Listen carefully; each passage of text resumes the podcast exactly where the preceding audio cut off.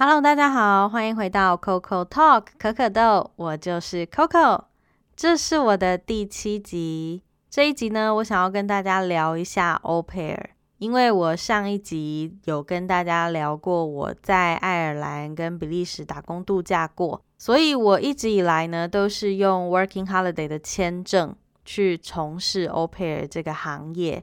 Au pair 这个词在台湾人的耳朵里听起来可能有一点陌生，不太知道它是什么。不过呢，这个东西已经在欧美流行很多年了，所以很多年轻人，很多 teens，就是青少年，他们就年纪轻轻的哦，可能就利用 Au pair 的这个经验，然后走过了世界蛮多地方的。这样，如果有听过的人，可能会觉得 Au pair 就是保姆。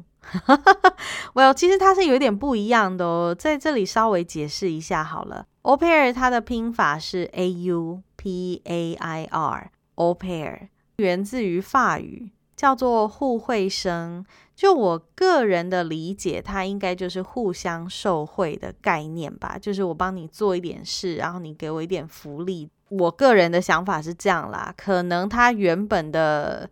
呃，解释应该也是这样子。哎，我自己好像还没有认真查过，但应该是这个概念没有错。这个互惠生的概念，它跟它跟保姆是不一样的。因为保姆的话，它的英文应该是叫 nanny，n a n n y。这个 nanny 呢，基本上你一定要去上课，你一定要去受训，然后考试之后得到这个证照，你才可以是 nanny。nanny 做的工作跟 au pair 好像也会有一点些微的差异，不过那个专业度听起来就不一样了嘛。所以当一个家庭他们要去找 nanny 的时候，也就是代表说势必他们一定得花比较多的钱。那如果今天你是找 au pair 的话呢，可能就是付少少的零用金，你就可以得到大部分你想要得到的一点回馈吧。这个大概就是 au pair 跟 nanny 的不同，所以 au pair 并不是 nanny 哦，它跟 nanny 是不一样的东西。虽然做的东西可能差不多，但是专业度上真的是有差的。这样子的话，大概应该对 au pair 有一点了解了吧，对不对？其实我一直是很希望让 au pair 这一词在台湾可以发扬光大，就是越来越多人知道这个概念，然后让越来越多年轻人有一个出国呃见见世面的一个管道，就多认识一个管道，这样子，我觉得算是好事啦。那很多人就会觉得说，哎，au pair nanny，就是如果你了解的人嘛，你可能会说，哎，au pair 是不是只有女生才可以做？其实不是哦，因为我自己就有认识几个男生，他们有在做 au pair。我稍微分享一下我听到的经验好了。其中一个男生，他就是跟雇主合作，雇主养了很多大狗。对于女生来说，可能你要去遛狗的时候，然后拉这些大的狗狗。会比较累啦，比较辛苦。那男生力气是毕竟是比较大的嘛，所以这个我这个朋友呢，他就去报名，然后也不是报名啦，就是去应征，然后就上了。所以他就是有跟雇主约好说，固定大概什么时候，那他就要去遛狗。当然遛狗是有薪薪资嘛，也不能说薪资，我们应该叫零用金。但是我我偶尔也会说薪资啦。嗯，就是他跟雇主讲好了以后，就是固定时间去遛狗。那很多只哦，真的真的蛮多只的，而且狗狗又很大只，所以一旦他们就是失控了以后，就会可能拉着你跑。呃，也就是说，他差不多固定时间去遛狗的时候，他就可以跟雇主得到一些零用金这样子。这是我听到的其中一个。那第二个的话，他是也是一个很可爱的大男孩，他在。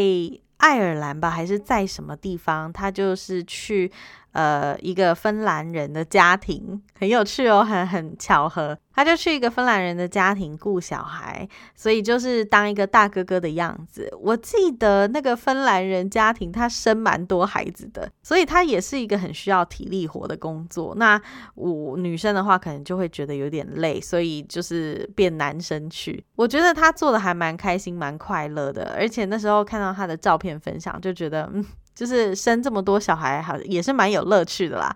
但是我才不要生这么多嘞。好，所以这就是我听到的两个男生当 au pair 的一个经验。当然，他听到的大部分都是女生啦，就是在各个国家都有，有在美国啊，在芬兰啊，在澳洲啊，在爱尔兰啊都有。那我自己个人是在爱尔兰跟比利时还有芬兰啦，都有做过 au pair 的经验。因为刚刚有说到都是年轻人比较多，所以在欧美行之多年了嘛。基本上呢，有一些国家它是有给专门的 au pair 签证，所以你不一定要透过 working holiday 的签证才可以到那个国家去，因为毕竟有一些国家它是不开放打工度假的嘛。比如说像我们芬兰就没有开放，但是芬兰是有 au pair 签证，所以虽然台湾跟芬兰没有合作打工度假，但是你一样可以透过 au pair 的签证来芬兰看看。当然是你要申请的过啦，如果申请不过的话，就是可能来旅行这样子而已。所以说呢，有一些国家它是有提供这种 o p e r 的签证，那每一个国家当然它的规定是不一样的。就我现在看到的话呢，基本上最多都是希望二十六岁以下的。二十六岁以下这个概念应该跟 working holiday 差不多，就是你还没有过二十六岁生日之前，也就是你只要二十五岁，你都可以申请看看。有些人呢是透过代办，有些人就是自己申请。呃，我记得前一阵子有在脸书专业上看到有一个在瑞典的 au pair，他应该就是自己申请的吧？其实我好像没有跟他聊过这个东西。我自己有一个朋友，他是在。嗯，因为她男朋友在美国，就是之前聊到交友软体的那个女生，她就是跟她现在的老公结婚了嘛。那在他们交往的时候呢，其实她有透过代办，然后找到了美国的一个家庭，所以她就到美国去当 au pair，然后顺便跟她的男友在那边，呃，就毕竟都在同一个国家嘛，就也也是比较近啊，对不对？也就是说，如果你想要透过代办的方式是 OK 的，台湾是有这样子的代办公司，你可能要稍微找一下。那如果你想要从头到尾都自己找的话呢？呃，我这里是推荐两个网站啦，一个是 Opair world，另外一个的话应该就是 Opair.com。当然，这两个网站就是只是提供给你一些 au pair 的一些工作机会。那一旦你跟某个家庭没合上了，你当然就是要跟他的雇主讨论好你们的下一步大概是什么。所以这个呢，就是你可以怎么样去找到 au pair 这个工作的一个管道，代办公司还有自己找这样。这边来聊聊为什么我会想要当 au pair 好了，或者是我怎么知道 au pair 这个行业的。其实我很早以前就开始在用 YouTube，应该就是那时候 YouTube 还没有大红的时候吧。我印象很深，就是阿嘎的前几支片子让他爆红的片子，那些我是有看过的，所以我很早就开始在用 YouTube 了。那时候我就在 YouTube 上看到有一个影片，就是有一个德国的小女孩，她叫做 Frederica，她现在应该都长大了啦。她就是一个金发碧眼的德国小女孩。那她有一个台湾的 au pair，台湾的 au pair 呢就会教她一些唐诗啊，或者是教她唱儿歌啊。所以我印象很深，她会讲什么“床前明月光，疑是地上霜”这一类的东西。她也会指出自己的部位，比如说眼睛、鼻子、嘴巴这些，她都还蛮流利的。除了这些以外，她也很厉害，她还会唱《虎姑婆》。我那时候还很年轻嘛，我我当然就是有一点冲击，我就觉得说哇，有一个外国人他的中文讲的这么好诶，因为那时候没看过世面嘛，所以你就会觉得说哇，真的是怎么会有一个外国人中文可以这么厉害？虽然他还不到流利哦，但是就是以一个孩子的程度来讲，你会觉得说嗯，就是很厉害。的一件事情，同时我也注意到说，诶，为什么他会讲中文啊？就是因为他有一个台湾的 o pair 也就是那个时候开始，我就一直跟自己讲说，如果未来有机会的话，我一定要当当看 o pair。Well，因为 Federica 她的中文还不错嘛，所以可能同时当时也是让我想要当华语老师这个念头有点萌芽的一种想法吧。这就是为什么我会知道 o pair 这个行业。然后也想要开始从事这一个工作的起源。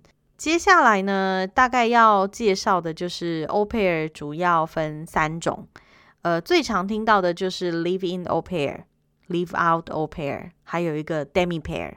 那我稍微解释一下好了，living no pair 呢，就是基本上雇主提供给你一个住的地方，也就是说你不用担心要自己找房子，不用担心自己付水电网路，基本上这些都包含了。你只要去那边工作，然后雇主就会给你一些零用金。那另外一个 live out au pair 的话，它就是你住在外面，然后在家里工作。第三个 demi pair 的话，就是基本上我听到的大概都是学生的身份，可能你今年到国外去读语言学校啊，或者是学位生交换生，anyway，但是你想要同时又有一个工作。不过他是没有提供零用金的啦，就是受贿嘛。我提供给你房子，然后你你帮我顾孩子，或者你帮我做一些事，就有点类似打工换宿的概念啦。这个就是 demi pair。我自己是还没有遇过 demi pair 的朋友，我自己做过的都是 living au pair。那有一些朋友是有做过 live out au pair，所以大概了解说他的状况是怎么样。这三种 au pair 的形态呢，其实。他们都是会有一些固定，就是一样的条件啦。就比如说，每一周你的固定工作时数是如何？我目前听到的最多就是呃一周二十个小时，也就是如果你一到五工作的话，你一天就是工作四个小时，其他时间在干嘛？我我听到最多的就是语言学校。你可以自己报名去当地的语言学校，因为你今天去的不一定是英语系国家嘛，你可能去瑞典，你可能去法国，对不对？所以你会想要学一点瑞典语，去想要学一点法语这样子。所以听到的大部分就是语言学校。那这个语言学校呢，是你要自己出钱，还是雇主要帮你出钱？这个东西你可能就是要行前稍微跟雇主谈好，因为我之前都是透过 Working Holiday 的。方式出去当 au pair，所以我当然就没有这种，比如说签证费谁出啊，或者是机票钱谁出啊，单程还是来回这种，甚至是你在工作之余可不可以去上语言学校？那语言学校的学费是谁出啊？我是没有这样子的疑虑啦。不过如果今天你是透过 au pair 签证出国的话，我觉得你一定要先跟你的雇主谈好，机票是你要出还是怎么样？那我要住在那吗？我的工作形态是怎么样？因为有一些 o p 他就是口头上讲好就好，但是我个人的建议是，还是签个东西吧。就算那是一个简陋的合约，但我觉得毕竟白纸黑字是未来如果真的发生什么事情的话，是对双方都比较有保障的一个东西。对。我今天大概就先提到这边好了，因为 o p e r 的东西有非常非常多，那我个人又很想要把 o p e r 这个东西在台湾发扬光大，所以呃之后呢，我应该会跟大家多聊到一些，比如说我怎么找到工作啊，然后我在工作上遇到的什么样的状况，这样子就会在之后跟大家分享。今天的芬兰语小教室是一旦今天你如果到国外去工作嘛，对不对？我们就是大家最常用的语言应该就是英文嘛，所以你如果到了芬兰以后，你想要问当地人说，哎，你会不会说英文？你要问他 b o h u t go Englandia，b o h u t go Englandia，b o h u t 这个 t 很重要哦，因为上次我有说到 mina olen 就是 I am 嘛，sina olet 就是 you are。我上次也有说到这个主词是可以省略的，你可以说 olen。或者是 Olet，这个 Olet 就会代表是你，所以这个 t 的音就跟 Buhut 的 t 是一样的，就代表你的意思。加上这个 go，就是有一个疑问句的概念，所以 Buhut go，Buhut go 就是 Do you speak 的意思。Buhut go Englandia，Buhut go Englandia，你说英文吗？这个 Puhutko 的拼法呢是 P U H U T K O，Englandia 是 E N G L A N T I A，Puhutko Englandia。那英文是 English 嘛，但是芬兰文会有点 Englandia，它是 A 不是 E 的音。OK，好，所以这个就是今天的芬兰语小教室。那当然，如果他会说英文的话，他就是跟你说 yes 嘛，就开始讲了嘛。如果他跟你说不会的话，大概就摇个头嘛。这种国际语言他应该是知道吧，对不对？这边大概我要说的一下，因为你知道我是英文老师嘛，所以 我就是想要跟大家聊一下，就是如果你要问别人说你会不会说英文，基本上你是要用 Do you speak English？你不是用 Can you speak English 哦，这个是我发现蛮多人会呃犯的一个小小的错误。我觉得不能怪大家啦，因为其实我以前也是这样子，我会觉得 Can you 为什么不行，对不对？但是呢，其实 Can 是一个 ability，是一个能力。一旦你学了以后，你就知道你行不行嘛。所以，Can you swim？你会不会游泳？我怎么知道？如果我学了，搞不好我就会啦，对不对？但是讲英文这个东西呢，我们会说 Do you speak English？就是你讲英文吗？Right？你如果问说 Can you speak English 的话呢，基本上，呃，如果他学了，他就会啊，Right？所以你讲英文吗？这句话真的大家要记得是 Do you speak English 哦，不是 Can you 哦。然后呢，芬兰语的话，好了，我们再复习一次。芬兰语叫做 “puhutko Englandia”，“puhutko Englandia”。这个呢，就是今天我想要分享的内容。那下次我再跟大家分享更多欧佩的经验啦。就这样，下次见啦，拜拜。